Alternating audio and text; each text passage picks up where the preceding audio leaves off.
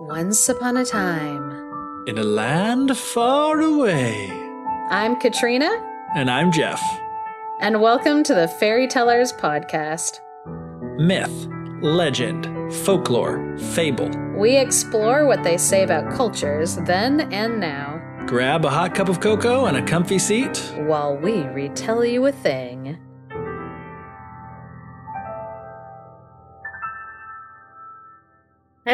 Hey, everybody. Uh, we are live. And uh, we're about to all find out together how good uh, Jeff's internet connection is. Oh, I'm here. You're here. Did it show your? I had a thing up at the time when you came on. Did it show your closet this time? No, it didn't. I I planned for it. I put my hand like behind like the rear camera to be like, "Don't show the closet." Uh, although it doesn't look bad. Uh, but it is funny. I was like, I was ready for it, and of course, this is a new phone uh, from the last time, so like, I guess that made a difference. It's like it actually defaulted to the correct camera. So yeah, no, that's great. And yeah, everyone's saying, "Yay, Jeff! Yay, you're okay." totally okay. Yeah. Um. I mean, it actually it was strange. Like hurricanes are really weird. This is like I don't even know how many since I've lived here for like a decade almost. But they're all a little different. Like the things that happen are different. Like there's one where like the wind and the rain and the storm surge wasn't very much, but then like it just sat and rained, and so there was a ton of flooding, and then it also like went up, you know, further up like the, all the rivers and it rained a bunch there so like it started flooding like for a week afterwards. Yeah. then there was one where you know like winds were really bad so it knocked down a bunch of trees. This one was like the storm surge which where i live i live like two miles from the ocean which seems pretty close but it's actually really far considering the stuff going on. So it's like there was a lot of uh, seems like a lot of the damage in my area was from the storm surge just like battering like piers and stuff like that. Like at least two piers were very badly damaged. Um, yeah. So, um, but yeah, I mean, as far as like, it's not near anywhere near like what it was like down in in Florida. In Florida, yeah, no, because that's what. Uh, like uh, like obviously all today I was sending you and your wife like messages being like updates updates uh, yeah I was nervous but what's funny is like because my husband, Jeff knows my husband very well. He was messaging me while he was at work and he was like, What's going on with Jeff and Clarice? Sorry, I said her name. Like, are they okay? How are they doing? Like, is everything okay? And I was like, they they seem like right now they're fine. So yeah. He, so it's the things that my husband like gets nervous and upset about, but also he knows a lot of people in Florida who were yeah.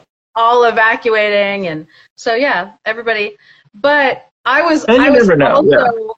i was also uh, in a natural disaster area um, in the last 24 hours.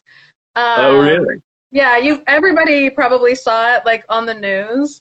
There was a 2.6 earthquake that happened last night. 2.6 uh, yeah. Someone dropped a, a heavy boulder in your area? Is that what happened yeah, my yeah, that's what my my dad was like. If you felt that, well, he said this to my sister because guess what? I didn't feel it. Um, uh-huh. I was on the first floor, didn't feel anything. My sister lives in an apartment building, um, but yeah, my dad was like, at 2.6, if you felt that, it was probably right underneath you. Uh, and you were the only person who felt it. Yeah, that's funny. It's one of those things, not earthquakes. I'm coming back to me now, making it about me, which is what is important. Uh, like, no, well, I just I saw people asking, like, how's the weather and stuff like that. I mean, like, we're, if you had not told me a hurricane was coming, I would have thought it was just a really bad rainstorm. Like, there was a lot of rain, there was wind, but it wasn't even as bad as some, like, thunderstorms uh, as far as like the sound and stuff that I that it, that I heard and felt. So like we were never like concerned. We haven't lost power basically in any hurricane because we just live in a neighborhood where there's lots like all our power lines are underground. So like we only lose power if it's like something really big and like uh, everyone has lost power. Yeah. Um, so it's like really I don't know like feels like nothing. But then sometimes, like even one time when there is a lot of damage, when there's a ton of trees and stuff that were down, like it wasn't until we got out and we're driving around that we saw like, oh man, this like really messed stuff up. But but yes, we're totally fine. It's not even raining right now. Um, like yeah.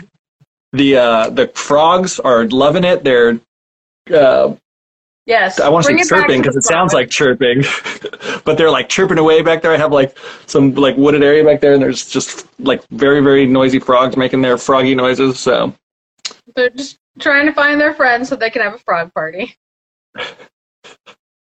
yes, Um, yeah, because when when the storm hit Florida, it was like seven. The wind speed was like seven miles below being a Category Five hurricane, and Yeah. so like when it hit that, like when it hit Florida, it was like way bad.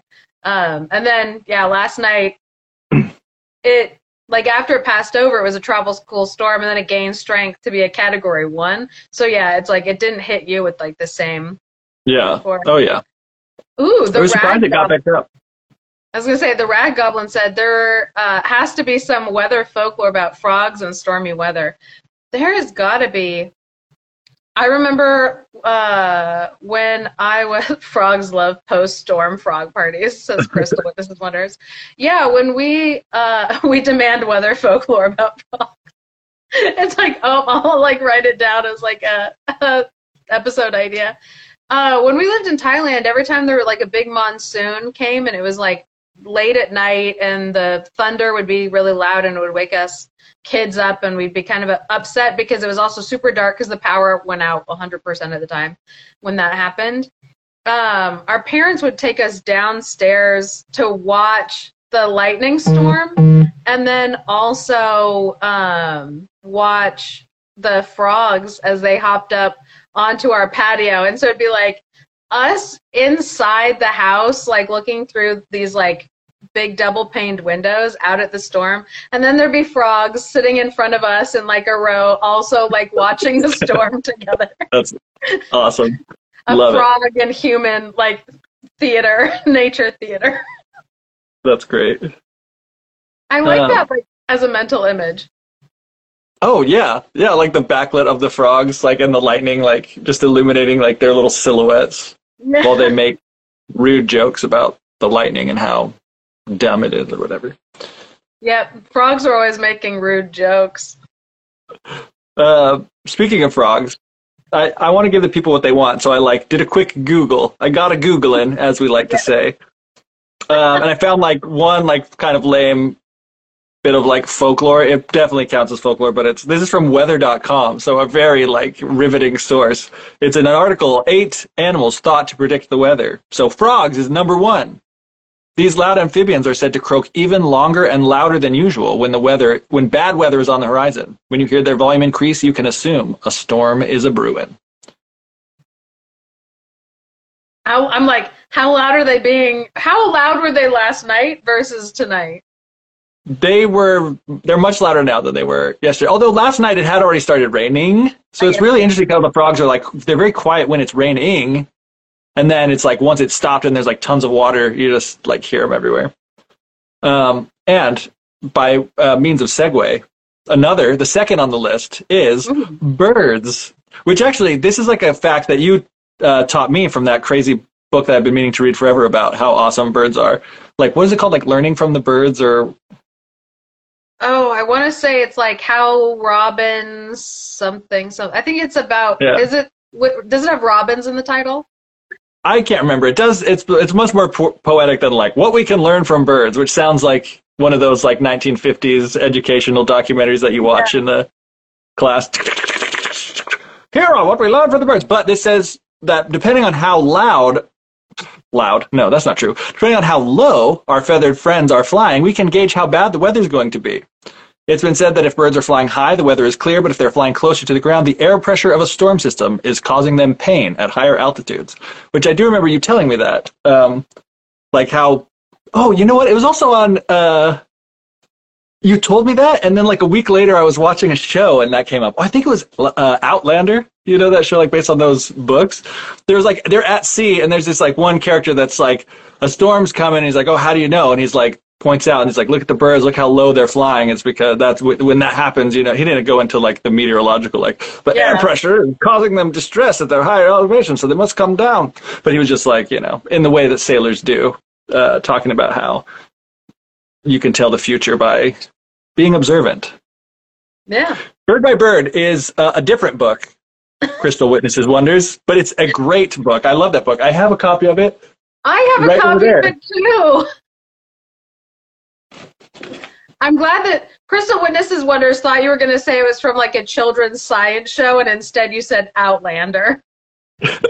No, but you may be confused by the fact that I went that way to get a book when I have a bookshelf here, but there are two bookshelves uh, in here. L- l- like you have six bookshelves in the room that you're in, but You're a fancy, you're a fancy man with your two bookshelves.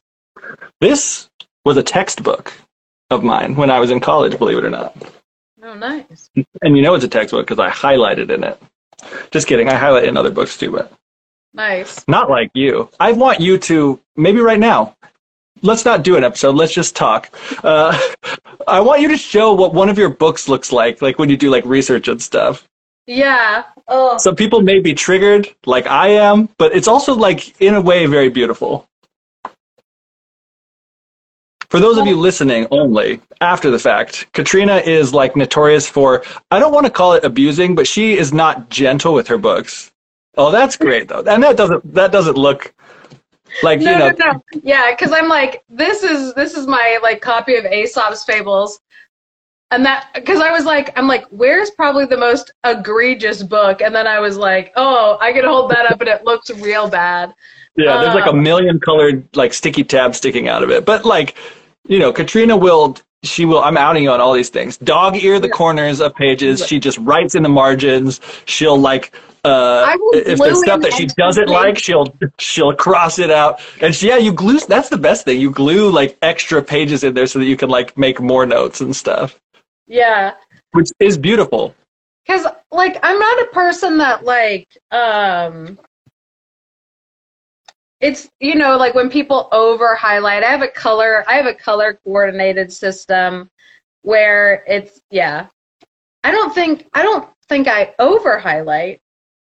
No, And the- I'm not saying that you over highlight, but I'm just Highlight. Yeah, it's it's just that like you you do more to your books than I think most people do and would expect. Like yeah, sticky notes everywhere, highlight sections. My favorite thing is how you write like comments in this in the sides, which I think is great because like someone reading a book of yours that you like lend them or whatever, like they'll have a different experience that's very like tailored and personal to you, which is just kind of beautiful. Yeah, my my mar- my marginalia, and if I feel like a book is going to make me do too much marginalia, I will get a notebook so that I can make I can write my marginalia inside the notebook. I don't think that's uh marginalia at that point, but I understand where you're coming from. True. um, but do In a couple of centuries, that book is going to be studied by students who are learning about this podcast in their history class, says the Rag Goblin. That is very uh, kind of you to say, and also hilarious. And it could, I don't think it's true, but it could be uh, used as some very interesting. Uh, yeah, it'll it'll cycle back in on itself. But yeah, do people do people want us to uh, tell bird folklore? I do. I was gonna turn on a lamp. I'm like, it's getting way dark in my room. Um, so yeah, today for this live, uh, now that we know Jeff is okay, and once again, so Jeff is in an area that is under a tornado watch now. Uh, and so if Jeff suddenly just like leaves, we're gonna all be cool with that. But hopefully a tornado will not happen and you will be fine. Hopefully. I don't suspect a tornado will come. Yeah, that, that's my wish for you. Um, but our Patreon patrons picked uh, bird stories, and yeah, I'm hoping, truly, I'm hoping it is because they wanted to hear some bird fables and not just because they felt sorry for me. Being like, oh, I really wanted birds last time. They're like, okay, fine.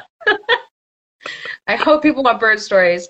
Um, so, Jeff, I picked a couple stories that had nightingales in them since we just had an episode that included two nightingale stories. Um, I wondered so- if that was uh, purposeful and intentional or not. Oh, it definitely. So I sent I sent you a nightingale tale to tell, and then I kept a nightingale one. so that we could each each have a Nightingale story Love in it. honor of Oscar Wilde and Hans Christian Andersen. Which that was a fire story. That Nightingale story by Hans, not Hans, Oscar Wilde.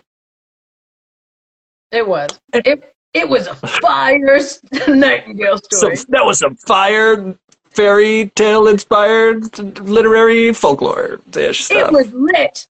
Literature. I wanted to like get the you know f- like fire folklore, but like it's it's it's not. But that would be alliterative, which you know I'm a fan of. Yes. All right, I'm going to tell a story, a fable. You should. I'm excited. This is the hawk and the nightingale. oh man. Okay. So, story starts off real uh, action packed. Uh, a nightingale falls into the clutches of a, hawk, a hungry hawk who'd been looking for food all day long. So immediately I'm seeing like I'm picturing a nightingale flying along and just like grabs onto it.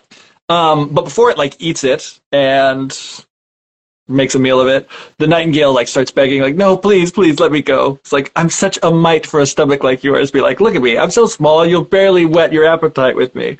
The plus, I sing so nicely. Like it'll do you good to let me go. You would love to hear me sing. And the hawk, ever the pragmatist, I suppose, is like, "Much good your songs will do my empty stomach."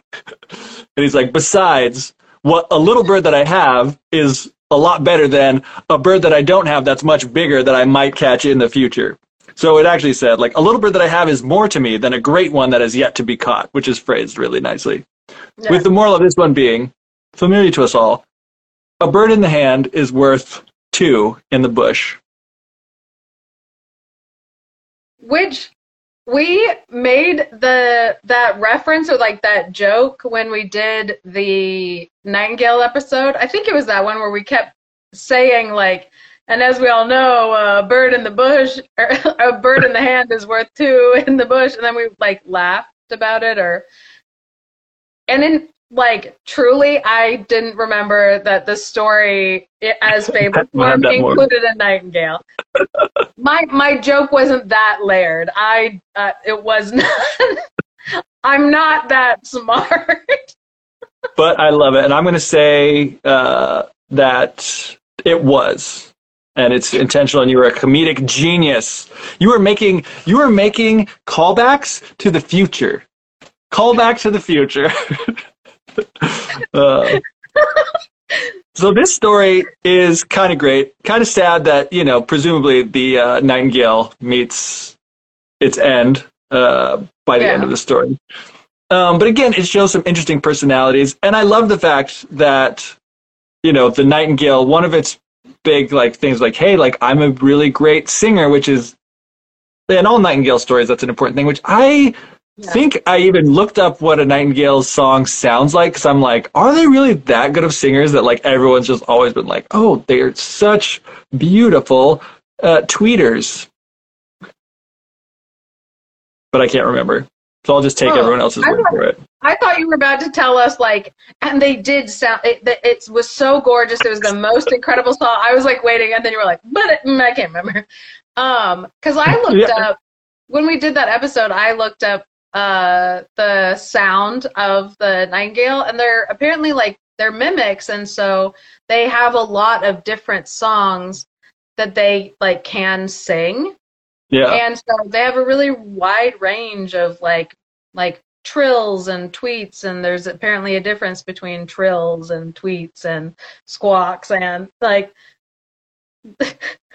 I claim to be like a birder, but like I I, have only scratched the surface of my my I was about to say, like, um, as a member of the American Birding Society or whatever that is, like, you should be ashamed that you don't know the difference between a, trill and a tweet. Yeah, and I am ashamed. I Good. am. Um, uh, I mean, besides that, though, the Nightingale made a good point of being like, you know, like, hey, I'm like not more than just like a snack. Like, I'm not, you're not going to fill me up, or I'm not going to fill you up. Um, but the hawk obviously was like, very, very, was not having any of it. Was just very like pragmatic about the whole thing. Just like, very practical. Like I have you, so Yeah. what if you're not that much? I'll catch another one. Maybe it'll be a bigger one, and my stomach will Yeah. be full. Maybe not. But I have something now, so I'm going to eat it. Goodbye. Yeah, something right now is better than nothing. Um, I like the rag goblin said the hawk needs to meet that lion who let the mouse go. 'Cause- yeah, because the lion was like, "Yeah, you're right. Like you're too small to be like a male," and then the mouse like came back and helped him later. So it's like, oh, maybe the nightingale would have helped the hawk. Yeah. um, That is interesting because, like, I mean, there's a couple things that come to mind, and I don't want to get like too in the weeds on this, but like, you know, ratio of like size, like a mouse to a lion, like Yeah. that really is like nothing. Where like a nightingale to a hawk, like yeah, a nightingale is like smaller than a hawk, but like compared to a comparatively, like between like a mouse and a lion and a hawk and a a nightingale and a hawk, like I honestly think that a nightingale would actually be a pretty decent meal for a hawk. Yeah, Um, yeah, I don't know. I don't know how big their stomachs are. But then also, um, the other thing that brings that about is like, with I guess maybe taking that into consideration, maybe not. I guess it is, but like, you know, when you have your food that's talking to you and like begging for its life, yeah, um, you know, like, I feel like maybe I, the size does come into it. Like for the mouse, it's like okay, like it's not worth. th- You're such little amount of food, like it's not worth the the little guilt that I will feel, or you know, even if it is just a small bit, yeah. like that I'll feel knowing that I like didn't let you go because I, even after you like begged me for your life or whatever. So it's like, okay, fine, you know. Um, but you know, the hawk was hungry. It had been looking for food all day long, and Yeah. it finally had something, and it was like a decent size, you know.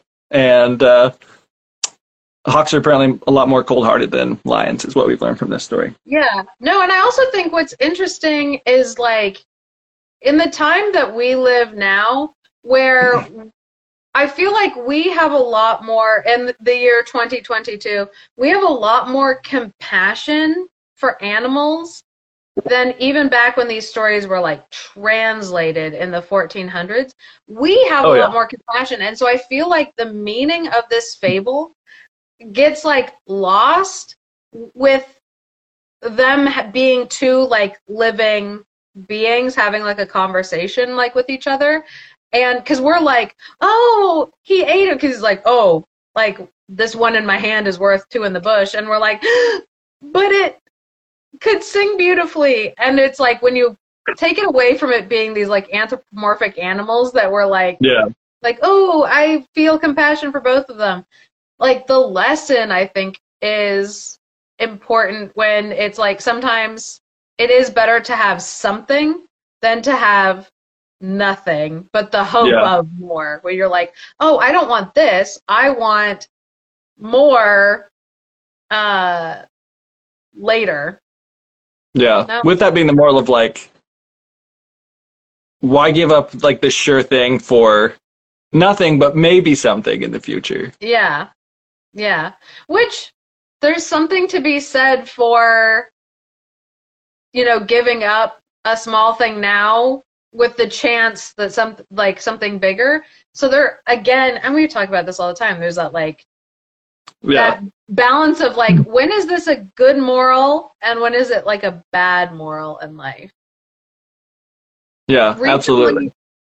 recently i heard this guy uh, because he was talking about contemplating his life because he's like like oh i'm almost 50 and so i'm just thinking a lot about life and like what that means and he said this thing that like totally blew my mind where he was like oh yeah sometimes people you know you're trying to find a balance like this way in life without realizing that um it's like a bunch of different slats. It's like infinite slats all on one pinnacle point, and that's your life.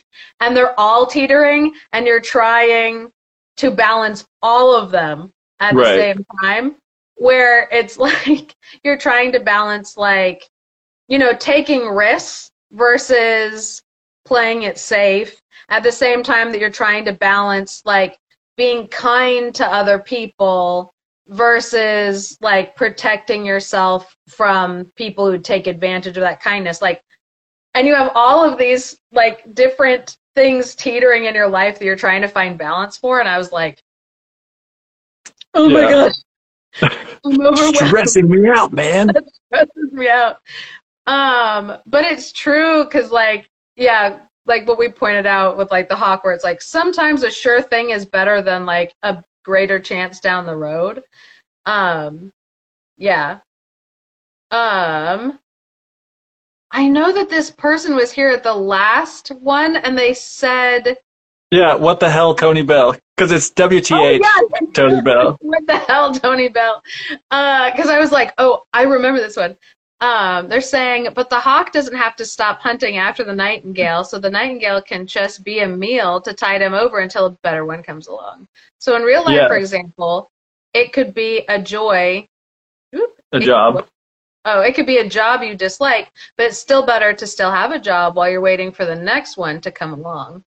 And then they said, yeah, because we remembered what the hell, Tony Bell. I was like, Um, I'm like, I remember this person made a comment last time, and we asked specifically, like, like, how do I help me? yeah, And they that's a really good. That is a really good comment because, like, and that is something that I kind of thought of. Just the fact that the the hawk it doesn't have to stop hunting; it can have both. You know, like it can have the the nightingale and the possibility of something better in the future. Um, and I don't remember the story of like the lion and whatever, but it's like uh, so much to say. Like, I don't think the lion was like out hunting, and he, the the mouse was the thing that he came across. It was like a whole different set of circumstances. Um, that led to that, which again it makes which does make a difference. But I like that analogy with the with the job. Like you yeah, it's not the greatest thing, but like it'll tide you over until the next opportunity. And it's like it's stupid to just to just give it up. Whereas that's I, I guess that's kind of going against the uh the interpretation that we were going down of like, you know, or that's how it clarifies, I guess, not going against, but like it clarifies that versus when is it worth it to give up something for the potential of something better in the future? Like in this Yeah. case, that's not related because like it, you have the nightingale now. The time Yeah. it takes you to eat it is not going to set you back that much from hunting more in the future. Whereas, you know, like giving up something. I don't know. I think of like I'm in like business classes now, so think of like investing. You know what I mean? Like, oh, if I give up, you know, a hundred dollars a month now, like yeah, I could be buying, you know, like several uh, trips to Taco Bell with that hundred dollars.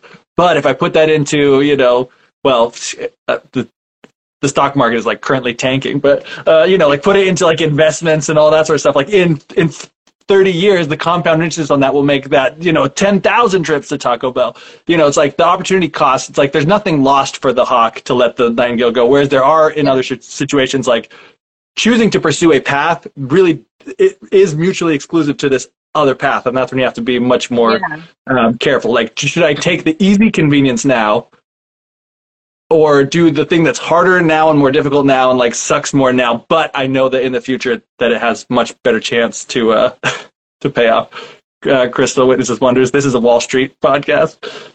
No. Yeah, would you, like I'm- you to know that none of this should be uh, considered uh, financial advice.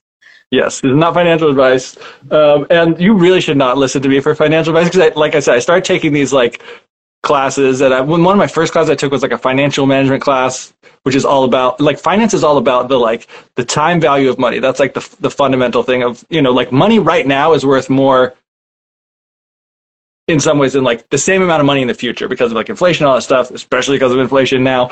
But like you know, it's all about like interest rates and like thinking of like imagining how much money and how much other things are going to be worth in the future based on it's like so it's like soothsaying and fortune telling and it's really like i thought there was a lot more like solid science and math behind it which there is solid science and math but that solid science and math hides the fact that it's all just assumptions about what people think about the future number one um, but also i bought like an etf which is like essentially it's a whole thing, but it's like you know, it's like you buy stock. It was like a, an index fund of like the S and P 500, which is like every company on like of 500 companies that this one index tracks.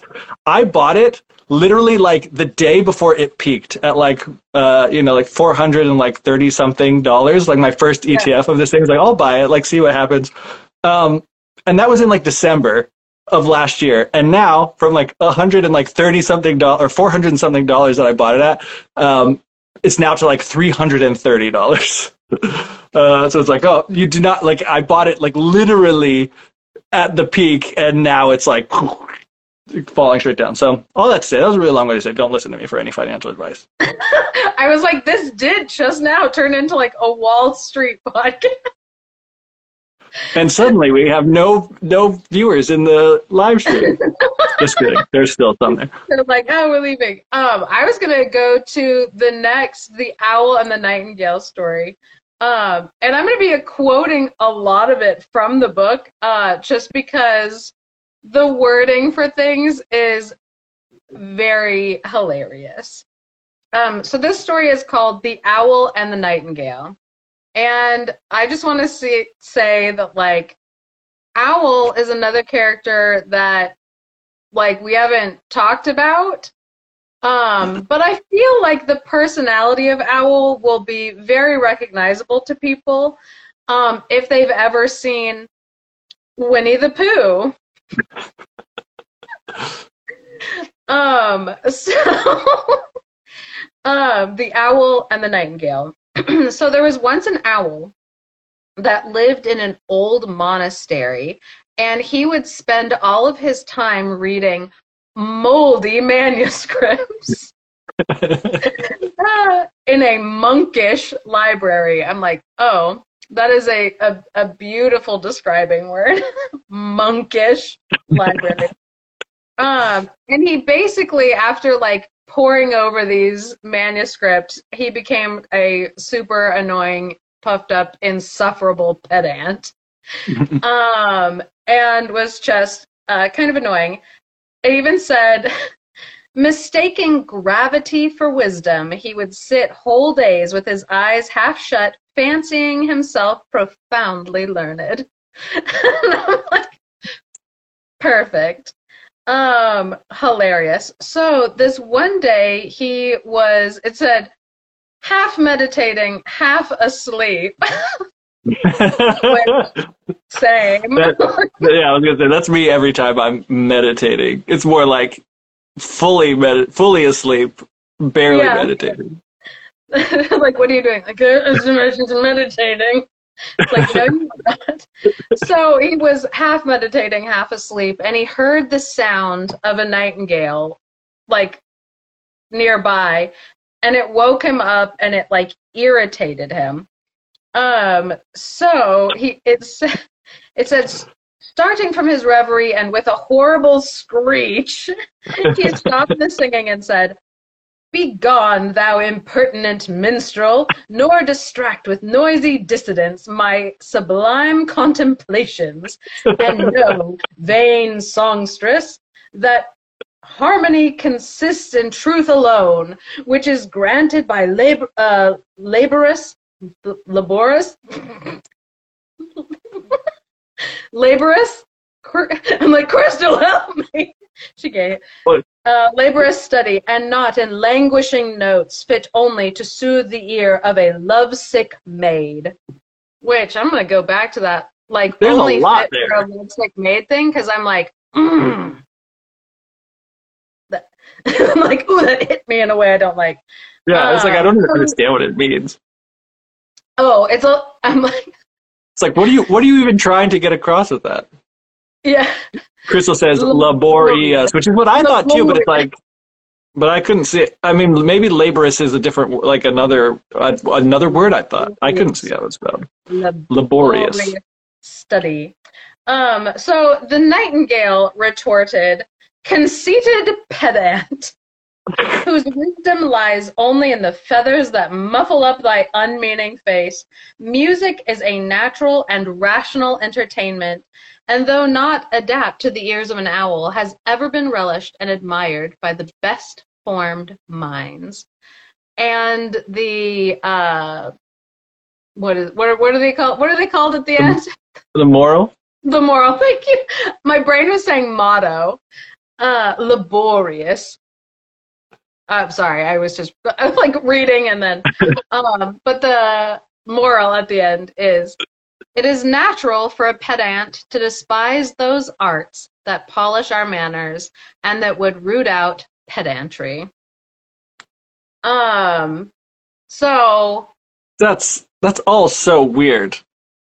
I I I'm because I'm like I find this story like so relatable. Like people who are because like we talk about this a lot with like folklore and fairy tales and how they are seen as like garbage, not fit to be studied, not fit to be looked at. Yeah. Um, and even like stories that are only fit to soothe the ears of a lovesick maid. Uh-huh. Um, that are like, oh, only like only a woman would enjoy that, like because Yeah. it's so lowbrow, I only, like I gotcha. stupid, unlearned woman. But I mean, we do the same thing today too with like, and I'm I'm not saying like I, don't enjoy watching um, uh, reality TV shows.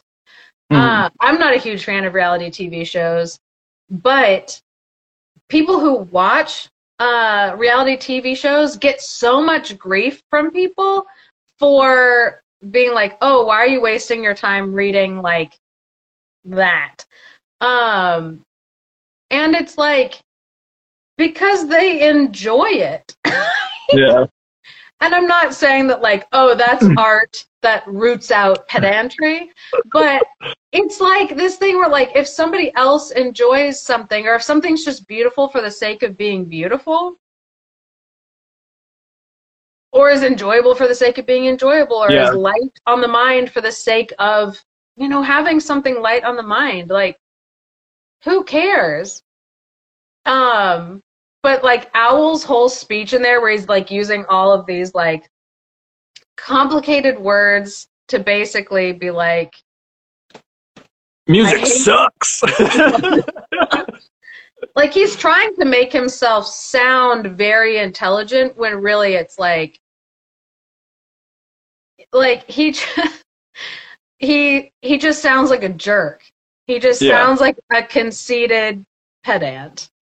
it's interesting because this actually strangely ties into my like financial tangent that I went on to, um, in the sense that I mean, not exactly, but in the in the sense that like he is disguising something that is like really just an opinion and per- personal preference of his own, and like Yeah. a stupid one that he doesn't like music. Like, and he's just mad that the nightingale woke him up, and he's like, "Oh, that's annoying," you know.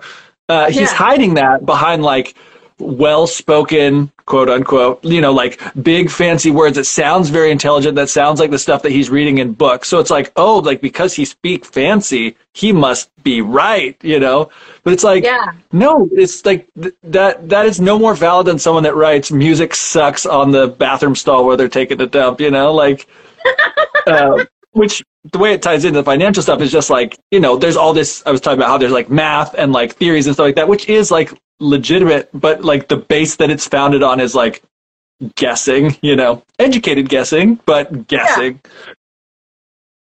Um, and I, I really like the line where it says mistaking gravity for wisdom. Because I feel like I have met so many people in my life, or like just a select annoying few, that like assume that because they are very serious all the time, they take themselves and what they do very seriously.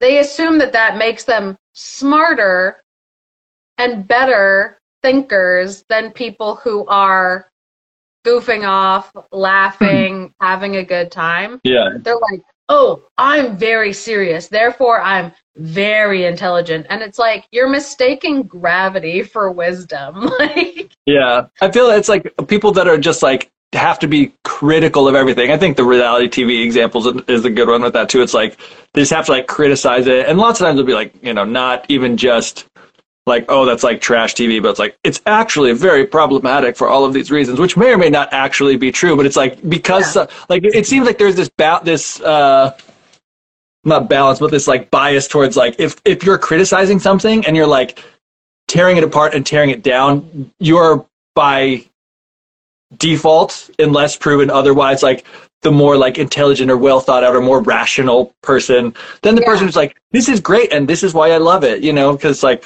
oh, uh, and I don't know why that is, and I think it's dumb. Um, yeah.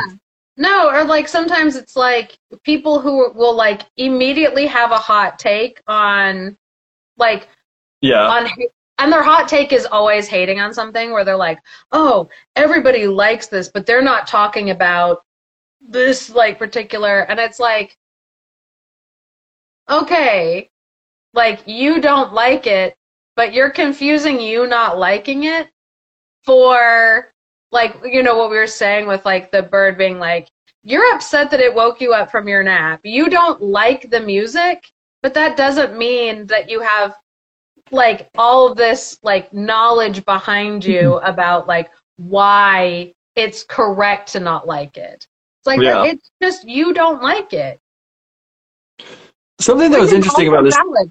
You cannot like beau- you cannot like music that other people finds beautiful. That's fine, but you can't say like, "Oh, anybody who likes that music must be beneath me." Right. Like make yourself feel feel like you are better than someone else because of that. Yeah. One thing I thought was kind of interesting that like I didn't so much like here I'm, I'm going to like just now I'm going to be critical uh, and gravitous it's to pretend that I'm wise. Um, but the in, some of the, like the some of the argument that the Nightingale made Uh huh. I, I didn't like so much so talking about like oh music is like a very rational very whatever la la la like uh undertaking which I was I was kind of like disappointed in the sense it's like it does but it doesn't even have to be. Like you don't have to Yeah. prove that it's like rational and that it's whatever. It's like that's both of these things are putting like rationality as like the the utmost importance you know? It's like whereas some of the best things about music like yes the like music actually is very rational and very complex and very like structured and there is like a lot of like design to it that has to be like very well thought out Yeah. but also there's like feeling to it and there's a lot of people who come across this like structure and stuff like that like accidentally as they're making music that makes you feel something you know what i mean and it's like the you know the the emotionality and the emotional nature of like music and art and things like that you know is no less valid than the rational thinking like learning reading book book reading types yeah. but it it's just like a different type of intelligence. Is that what you're saying or no? yeah yeah Okay. and I think that's like you know just in, in general, and it's something that is like I've been uh, like guilty of myself too to be like prioritizing like rationality and knowledge and wisdom over like emotion and I don't know, you know, like feeling and whatever, and that's why I'm in therapy, Katrina. Just kidding, sort of. Uh, Crystal has a but has an interesting thing. The moment blew my mind with the Nightingale's response. It sounded almost like German rationalism stuff from the 1800s. I was like, dang, this is Aesop? So when I was reading this story, I didn't have the same thought as that. I wasn't like, this sounds like German rationalism stuff from the 1800s. I'm not making I'm not making fun of you, Krista Witnesses Wonders. You're a very intelligent person. I wasn't comparing you to Owl. Um, so I didn't have that exact thought, but when I was reading it, I was like, this is this Aesop? Um, because like talking about the ruins of an old monastery and Yeah. this like m- like manuscripts mold like uh moldy manuscripts i'm like are we talking about like illuminated manuscripts and so there was part of me that was like is this story contemporary to uh Krista Witnesses Wonders? Like, listen, I know I'm the owl. Um, but yeah, I also like looked at this story. It's not in the same. Uh, and I looked at it and thought, is this Aesop? But not for the same reason that Crystal Witnesses Wonders. Like, um, right. was, was side eyeing it as Aesop. Um, I also was wondering if this was like a later addition that because it was a short story that had like a little moral at the end, it's it got put in. Um, because yeah, I also had questions about this one's authenticity as an Aesop fable. And Crystal Witness Yeah. Wonder says, "Lol, I was getting uh, Poe vibes too." oh, Edgar. Yeah. So I think it was her even that said too, like when the owl was meditating, half asleep or whatever, it's like she put while I nodded, nearly napping, suddenly there came a tapping uh, of a nightingale yapping outside my chamber door. Uh, yeah, that's great. beautiful. I did. I think too. Like hearing both of your comments about this, like a, an alternate possibility being something that we see happen all the time too. Like especially with Aesop because it is so so old. Like it's really easy for stuff to have gotten just like thrown in there in different collections along the way, and no one is the wiser. But also, yeah. people are constantly like translating it, reinterpreting it, putting their own kind of like spin on it. Like his version of it may have been much simpler. It seems like, and again, I'm no Aesop uh, scholar, but it seems like most of the Aesop fables I see are like super duper simple. Yeah. You know, and even just like the language, which is important kind of in a way to communicate the ideas behind this, to have the owl being like, oh, super pompous and whatever, saying all these big fancy words, but that doesn't seem like very Aesop. Aesop seems to be like the point of telling these fables was a lot of times take these complex ideas yeah. and make them very, very simple to get them like down to their essence, which this story still does. But um, yeah, it does feel a little different that way. Just now when you like leaned over to check, I was like, tornado? No. no. Well, so it's a really silly thing. I've like been this whole time. This is not the moment, but I've been waiting because I have like the cutest thing that is related to Aesop that I never think of on these lives, except I am right now because I have like a tiny, super tiny Aesop Fables book that I'm like, as, while people are on video with us, I want to be able to like show this off. Yeah. Uh, no, I was gonna fun. say because like I looked at the clock and uh, we have time for like one more story, so I'm like, go grab it, and I think I'm gonna tell my last. I'm gonna tell a story uh, because I think people will really appreciate this one. This, um, oh, and I also was going to say, I purposefully this time, if as I was reading the story about a bird, I had any political thought or opinion about the story at all, I um, skipped it. Since last time I was like, we're going to try not to get too political. And then I immediately was like, politics. Um, but this next one also includes an owl, and I thought that it was like super applicable to our lives. And I want people, this is one where I'm like, people should pull this one out all the time. Oh, that is so tiny. Like smaller than like the palm of my hand. It's got some kind of cool art on it too. And look, Fox is on the cover. Appropriate retold by Stephen Zorn. These ones are. Uh-huh. But I'd like be really interested because like you have like a giant. It's funny. You you just held up your giant book of like Aesop fables, and like mine is the opposite, which is really also thematically appropriate for like our podcast. Like the knowledge that I bring to the podcast, you like one centimeter versus the knowledge that Katrina brings. A like thousand page book with tons and tons of notes taken. I was like, this thing is the dust cover on this was actually on backwards and I had to flip it around before I brought it on to show. So that's my life.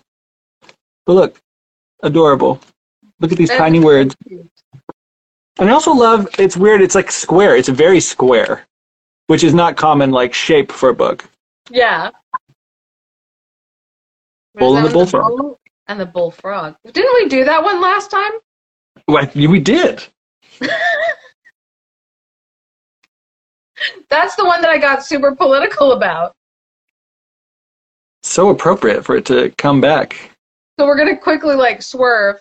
Um, this one is called The Owls, the Bats, and the Sun. So yeah, going back to that Poe vibe. The owls, the bats, and the sun. Um, so it says the owls, bats, and several other birds that fly in the night. So it was kind of the like the midnight flying crew was all hanging out um, in the thick shade, and it says they were abusing their neighbors in a very sociable manner, which basically was like they were all hanging out, being like, "Oh my gosh, do you know who's the worst?"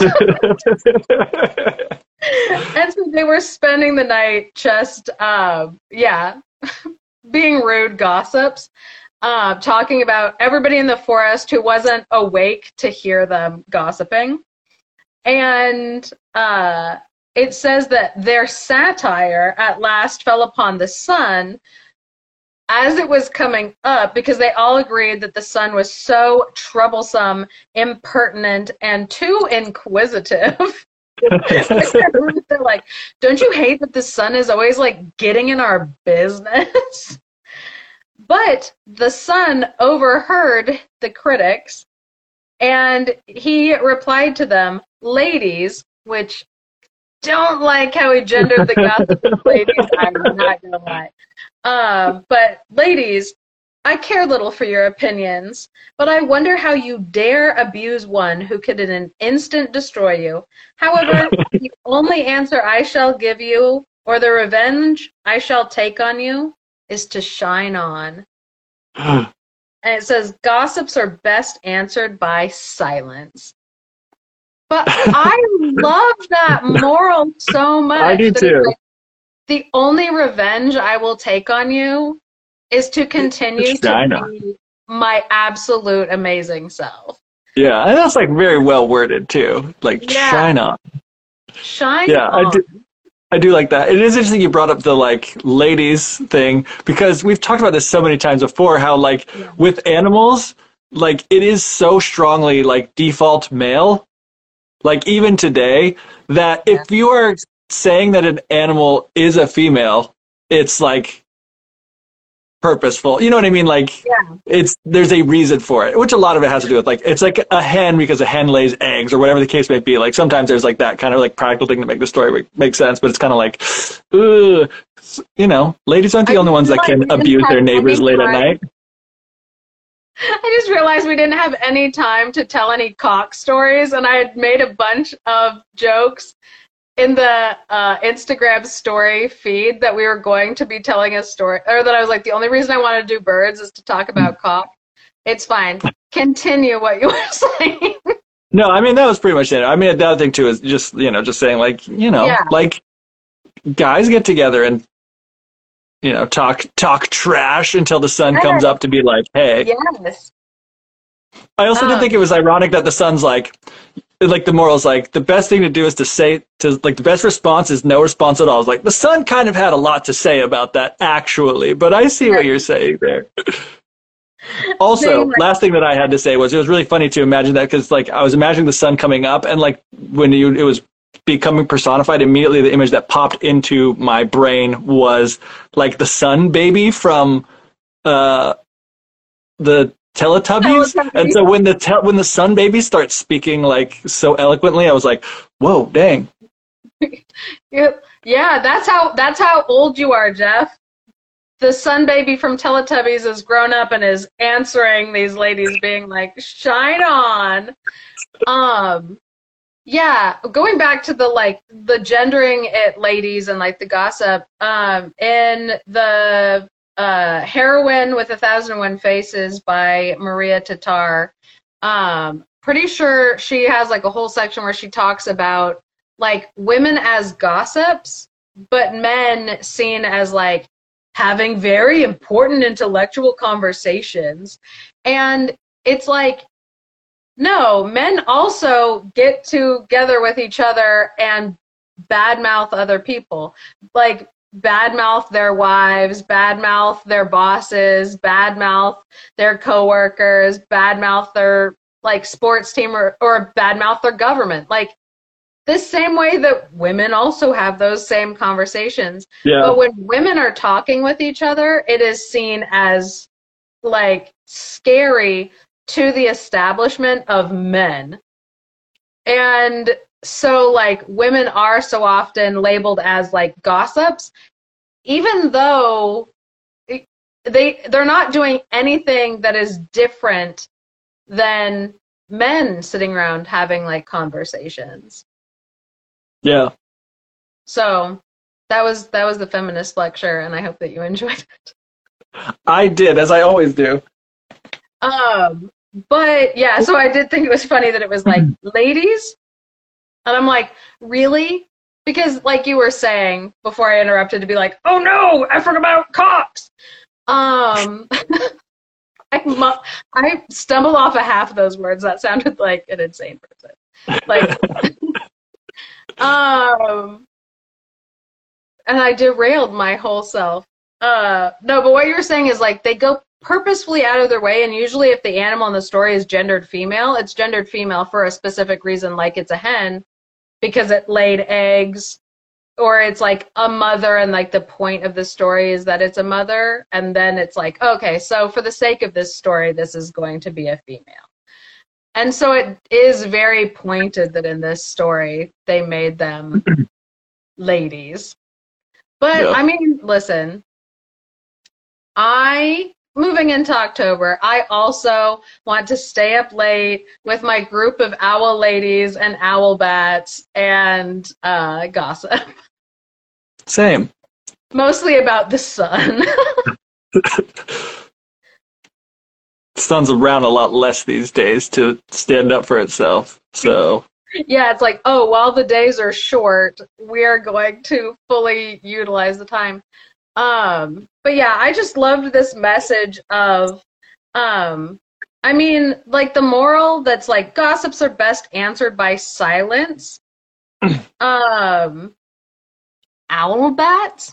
Is that what I said? I- that's what you said. I noticed that too. When Crystal said that, I was like, "Oh, that's great," because I noticed too. You're like, "I want to sit around with my owls, my owl ladies, my owl bats." I was like, Katrina's like inventing new D and D monsters here while she's talking. Not to mention, like I had been like, oh, like when I interrupted you and was like, blah, blah, blah, cocks, and I was like, Katrina, slow your mouth down so that the thoughts can get to your mouth and come out the right way. But no, I will not. I will speed through, not making any sense. Um, but yeah, the moral that like gossips are best answered by silence. I'm like, eh, I'm neither here or there, but the like the revenge I shall take on you is to shine on. Because I absolutely I'm like, oh, I feel so empowered by that. Because like there's so much where like if somebody wants to talk trash about you, it's like the best thing that you can do is be like, well, I'm just gonna keep being my awesome self and let you and your friends just jibber jabber at night about everybody instead of just like enjoying everybody. Like, if you want to sit and be negative, I'm going to enjoy my positive life with my positive friends. Yeah, I was thinking that like it accidentally maybe relates to the other Nightingale story, where you know, like the Nightingale, the the owls like talking trash about like the Nightingale's music, and the Nightingale should just like just keep singing. It doesn't matter if the stupid owl doesn't like it. Shine on, sing on, Nightingale. Yeah. Um, I do want to. I know you said we only had time for one more, but I did want to read the other one of the other ones that you sent me because it's actually one of the like ten stories that are in my little book, Yay, do it. which means it must be important. We'll just go until Instagram shuts us down, which will be like mid sentence in this story, I'm sure. So this is the hen and the jewel, which is really funny because this always happens where I'm like, it's a hen because it has to be because it lays eggs. As you'll see, it doesn't matter that this was a hen in this story, but it is. yeah. Because the one that I sent you, it was the cock and the jewel. Oh, was it? It was. But I bet it's the same story. Oh my gosh, that's so funny. I forgot about that. But my book gendered it male. Why? Because they wanted to put the word cock in that. Oh, you know what? That's exactly why they did this. They wanted to like avoid putting the word cock in what is meant for children. Because it actually does say, like in the introduction, there's a common thread in the experience of children everywhere. It is Aesop's fables. Um, so the cock in the jewel, or the hen in the jewel. I will be reading the hen because it's in my cute little book. But uh, the cock and the jewel jokes are in the uh, Instagram stories for today. So a hungry hen, a lot of hungry birds in these stories today, was scratching around the barnyard looking for kernels of corn to eat. She scratched and scratched, but wasn't having any luck finding food. Sounds very similar to our hawk friend. But suddenly, the hen sees a glint of light that catches her eye, and she's like, oh my gosh, it's a diamond.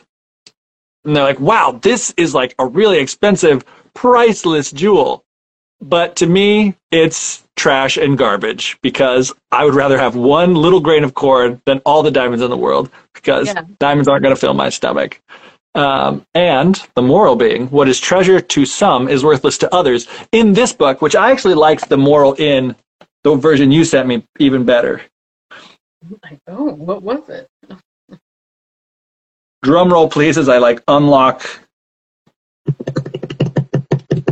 Oh my gosh, I can't. I forgot my own passcode to get into this thing.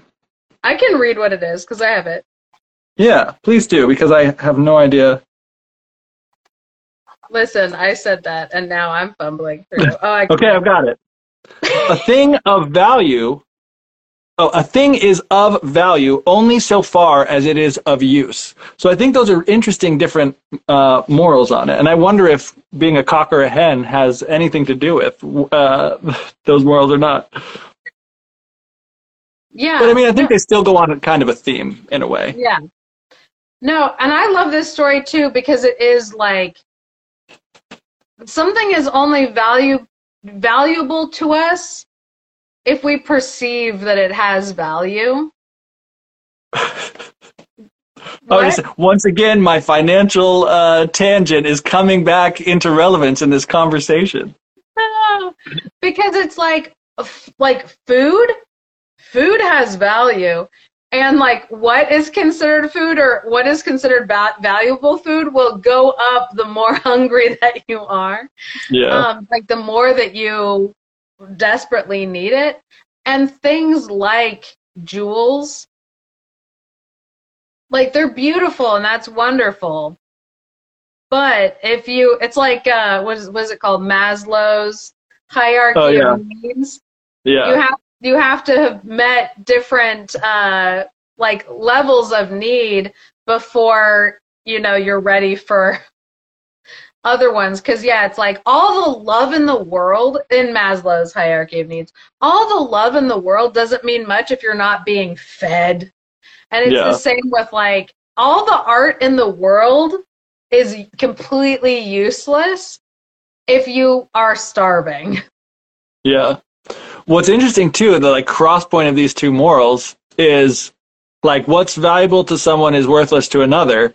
So when you're hungry, a diamond doesn't do you any good if you can't eat it. But with a thing is of value only so far as it is of use, like if I found a diamond while I was hungry and looking for food, I could go and sell that diamond, exchange it for money that I could then buy food with. So it is of use to me. It's not of use to a hen because people aren't often doing business with hens in you know dealing jewels and such things um, Yeah. which i think is an interesting kind of like again it's on a theme but it does put a, a, an interesting like twist and distinction between the two things of like yeah what's valuable and what's not and like also is value dependent on usefulness or not yeah which strangely enough is a conversation i often have with my therapist This is Uh, a go to your therapist podcast. So yeah It is. so, those are our stories for today, our bird tales. Um, hopefully, they were enjoyable to people and of use. Our next fifth Friday, what were you laughing about? Well, again, what's valuable to something is of value only insofar as it is of use. Uh, so whether like, you can use the knowledge that you've learned today or not will determine how valuable it is or or not. Yeah, people were like, that was a whole lot of squawking, waking me up from my nap, and I didn't enjoy it. I am an intellectual. And it's like, I'm sure you are. Oh, Crystal Witnesses Wonder says, Yay, mental health awareness. Yes, true. People, take care of your brains. Take care of yourself. You you are important. If it if you are worried that uh, like if somebody's telling you it's all in your head, it is. There's health care for that. Uh, there's help. Mental health is important. Um, we got sidetracked from finishing up what we were talking about. Um, but yes, hopefully you found some enjoyable value in, in this. Um, also, uh, I think the next fifth Friday is going to be uh, in December. I think it's like December 30th, so the night before New Year's Eve. Uh, so hopefully we'll have uh, something then. We're looking forward to finishing up the year. We have a lot of cool episodes that are going to be coming out. So we are grateful for our audience, and we hope that you enjoy the stuff that we have coming up.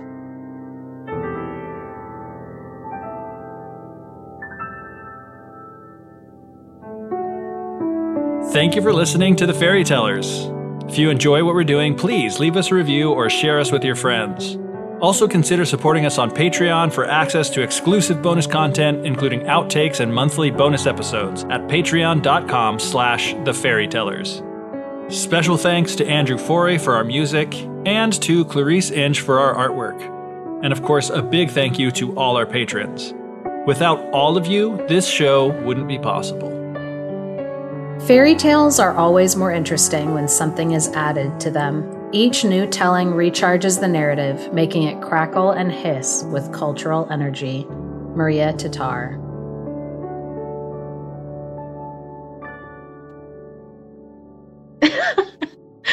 Goodbye. if I can figure out how to close it.